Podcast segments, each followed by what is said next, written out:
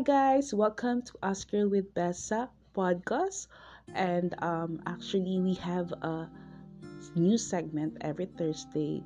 Um, it it is called um, reading letters by Oscar with Bessa. So it is um, it's kind of um, I'm reading a letter from a person and then um, actually i am open to anyone who wants to send me a letter for their special someone um, for their friends for their family or anything na they want to share it to to me and i'm gonna read this in the podcast every thursday. So if you guys have um special someone you want to share your thoughts your feelings you want to um, tell how how happy you are with them. You know, you can send me on Instagram your letters and then I'm gonna read it. So um, just um, DM me on Ask Her with Bess on Instagram and I'll read your letters every Thursday. So I hope you can um, support me here in our new segment every Thursday. So thank you guys and hope you can send me your letters. Okay, thank you.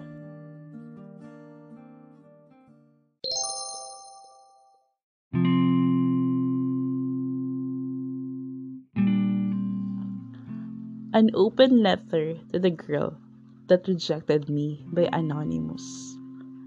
I'm lucky to have someone that makes saying goodbye so hard. Should I be writing this? Something makes me think I should. I mean, I've used writing to power through a lot of emotions. But those that surround this incident from two years ago have largely been ignored. The truth is that it hurts. Not that it hurts to be rejected. Well, that hurt too, but the pain lasted a few weeks. What hurts now is the betrayal I caused. I betrayed you and the friendship we had for what I clearly knew was not true. And I'm not gonna lie, it hurts that we never talk about either. How could we anyway?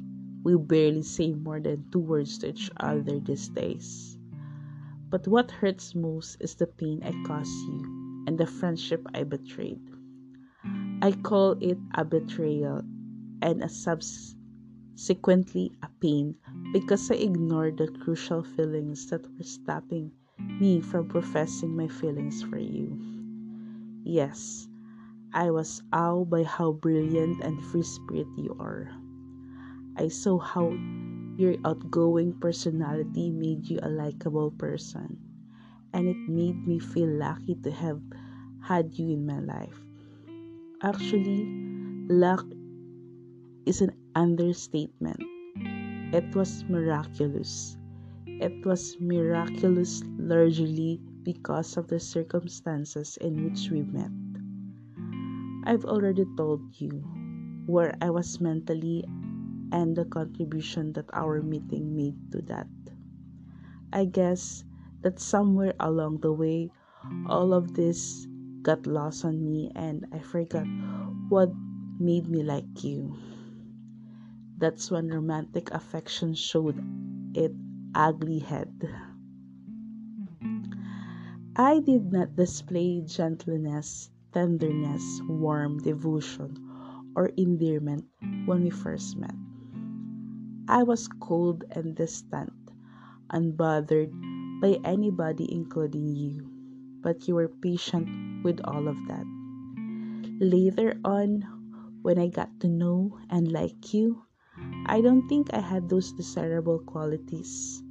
Still, but I noticed how much gentleness, tenderness, warmth, and devotion and endearment meant to you in a person you like romantically. So there is no doubt that this is not what what you thought about when you first said hi to me. All those years ago, I also knew and had met Jay. He had all these qualities and much more. I could see why you wouldn't stop talking to talking about him. It made sense that you were you were willing to cross the oceans to be with him. Whatever delusions got me thinking that I could compete with him was always a present, I guess. I should have got on while we were at that beach in Kerala. I should have accepted that I was not comfortable around him. And yes, I looked for answers, but I found none. How could I? I didn't even praise questions concerning why I resented him. Do you remember those walls I took alone on that beach, leaving you with all your other friends who had come along? I think that it was my subconscious effort to separate you from them. I didn't think about it then, but if it is true, it only shows that my desire to be with you was willing to separate you from what was familiar to you. And what a horrible motive but you probably know these things already. I have heard almost two years to think about them, and I recognize how fake of a friend I am and was. It would make sense, therefore, that you decided to cut me off. I am truly sorry for all of this betrayal and the pain I caused you. But I know that this does not absolve me from all this behavior. That is why I must stay away from you. April 12 is always a terrible day for my morality and basic human decency. I know that you have deleted my number already, but I haven't yet deleted yours. When a day comes by, I always have to debate whether it is good idea to reach out. So far, I have never missed. The first time I could sense that my birthday wishes irritated you. The second time your response was not cold, but it was still asking me to stay away. We now talk once or twice a year, and each time, this is how it feels. I think the best thing is to stay away, but I feel like if I do, you might think that I didn't care about the friendship and only wanted a romantic relationship. And I have no way to convince you that that that is not all true. I care about our friendship more than I ex- can express, but I also know that this is not something that means anything to you anymore. I doubt that it ever will. Therefore, if by any chance you ever read this, I hope you can understand why I cut communications with you. This is my last communication, but it's not rooted in spite. I only think that my presence in your life is not only unhelpful, but it also seems to hurt you whenever I show up.